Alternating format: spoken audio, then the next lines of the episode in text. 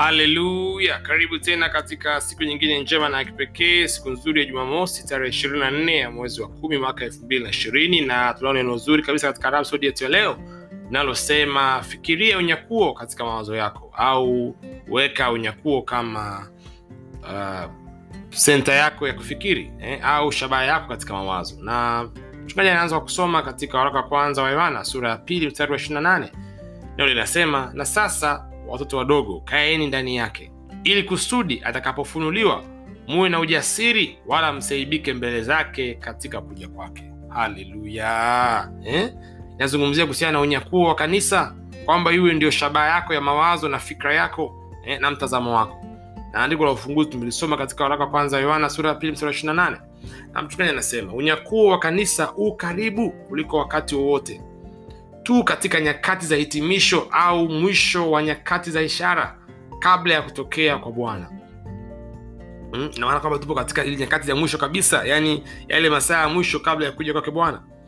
Ni muhimu kwamba uwe tayari au ukae tayari kwa ajili yake. Kusoma wathesaloniki wa kwanza uh, sura ya 4 mstari wa 16 mpaka 17 inasema wafu katika kristo watainuka kwanza na wale walio hai na wamebaki watanyakuliwa pamoja nao ili kumlaki bwana angani. Hmm? haya ni matarajio ya kila mkristo. Yaani huwezi kuwa mkristo kama utarajii hili jambo. Unatarajia kwamba kuna siku ambayo bwana atakuja kulichua kanisa lake. Hmm? na wale ambao walikufa katika bwana watafufuka. Watarudi katika uzima. Na si ambao tuko hai tutanyakuliwa pamoja nao kumlaki bwana mawinguni hiyo ni shabaha ya kila mkristo lazima atarajie hivyo. Na mchungaji anasema swali ni kwamba je umo ndani ya kristo? Kama ndivyo basi wewe ni mmoja wa wale wengi ambao bwana anakuja kujitwalia. Lakini kama kwa namna yoyote ile sivyo kwama hauko ndani ya kristo basi unatakiwa kumpa kristo moyo wako mara moja kwa kukiri ubwana wake juu ya maisha yako. Biblia inasema kadhalika kristo naye akiisha kutolewa sadaka mara moja azichukue dhambi za watu wengi atatokea mara ya pili pasipo dhambi kwa hao wamtazamiao kwa okovu haleluya. Hiyo ni waraka wa ibrania sura ya 9 mstari wa 28 eh? kwa hiyo tunatarajia kwamba kristo atarudi tena na wakati huu akirudi anarudi katika utukufu wake na ubora na ukuu wa kipekee.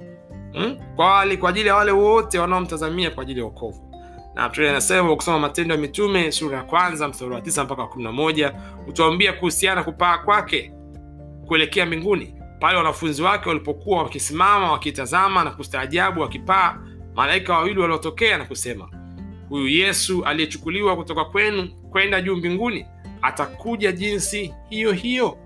Ndivyo mlivyomwona akienda zake mbinguni. Kwa maana kwamba kama ambavyo waliona akinyakuliwa anapaa mbele zao akienda mpaka anafika juu vivyo hivyo anaambia kwamba atarudi. Na kusoma matendo ya mitume sura kwanza na kumi na moja unaweza kupata hiyo habari nasema hii ndiyo sababu tuna tunahubiri injili ulimwenguni kote dunia yote inahitaji kujua kwamba unyakuo wa kanisa umewadia eh, na hauepukiki bwana anarejea hivi punde hmm? kwa hiyo popote pale kama wenye mkristo usikie sauti hii na ukumbuke na ujue kwamba ujio wa bwana umekaribia kuliko ulivyoamini hmm? na ni jambo ambalo aliepukiki huwezi kubadilisha huwezi kulisogeza mbele kuna wakati ambao ni fixed ni maalum yani umewekwa ni, lazima itokee. Na alisema na ukisoma katika injili ya yohana sura ya kumi na nne mstari wa tatu yesu alisema nitakuja tena niwakaribishe kwangu ili nilipo ninyi nanyi muwepo. Mm, hii ni ahadi alisema. Na kama unaliamini neno lake amini hicho alichokisema kwa sababu lazima kitukie na huu ndo wakati wake. Mtume um, petro akizungumzia siku ya bwana na matukio ambayo yatautangaza ujio wake alisema ukisoma katika waraka wa pili wa petro sura tatu msara wa kumi mpaka kumi na moja alisema lakini siku ya bwana inakuja kama mwivi. Siku hiyo mbingu zitatoweka kwa mshindo mkuu na viumbe vya asili vitaunguzwa na kufumuliwa na nchi na kazi zilizomo ndani yake zitateketea. Umesikia hii? Anasema basi kwa kuwa vitu vyote vitafumuliwa hivyo imewapasa ninyi kuwa watu wa tabia gani katika mwenendo mtakatifu na utaua hmm? hichi ambacho petro anasema kwamba ile siku ya bwana itakuwa na mshindo wa kipekee eh? mbingu zitaondolewa zitatolewa zitatoweka hmm? vile vitu vyo katika dunia hii vitakusanywa pamoja vitaunguzwa katika moto hebu fikiria vitu vingapi vyo katika dunia nyumba nzuri uliojenga gari ofisi eh, biashara nzuri vitu mbalimbali ambavyo unavijua na kuviona vyote vimewekwa tayari kwa ajili ya moto.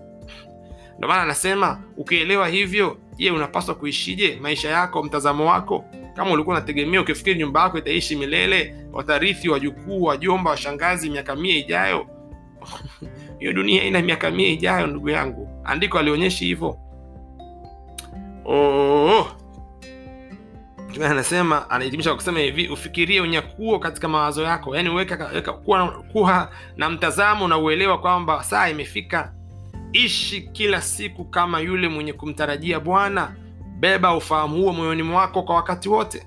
Enenda katika upendo enenda katika haki. Na huku ukiwa wajiweka tayari wasaidie wale waliokuzunguka kuwa tayari vile vile kwa kuwahubiria na kuwafundisha neno la mungu. Oh, hii ni ya kipekee sana hmm? huwezi kunyamaza huwezi kukaa kimya wakati unajua tayari muda umefika eh? wakati ndo huu ndugu yangu. Kwa kama wakati ndo huu ina maana amka pale ulipo. Kwa wale ambao hawajaijua injili peleka injili kwao. Ndio maana tunahubiri kwa kasi na kwa wepesi. Tunafanya juhudi kuliko tulivyoanza hapo kwanza. Kwa nini? Sababu tunajua kwamba tunao muda mchache mno wa kuhitimisha kile ambacho bwana anataka tukipeleke kila mahali. Kwa sababu hataki hata mmoja apotee bali wote waifikie toba oh, hebu tufanye sala kwa pamoja uh, siku hii ya leo. Sema niko macho na ni msikivu katika roho. Nina bidii katika kazi njema. Nikichochewa na pendo la bwana. Neno lake na matarajio yangu juu ya ujio wake hivi karibuni. Ndio vitu ambavyo vinanichochea. Kwao neno la bwana upendo wake pamoja na matarajio yangu juu yake juu ya ujio wake. Hmm?